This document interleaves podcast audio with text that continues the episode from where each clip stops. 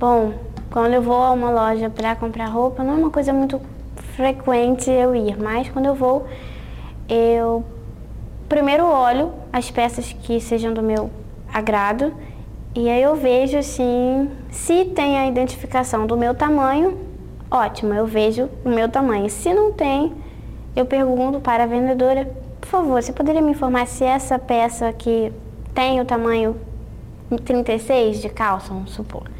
E a cor, porque geralmente a gente escolhe tamanho, cor. E às vezes você pergunta, ah, esse material pode ser lavado muitas vezes na máquina, ou qual o, tra o tratamento que eu posso vir a ter com esse material.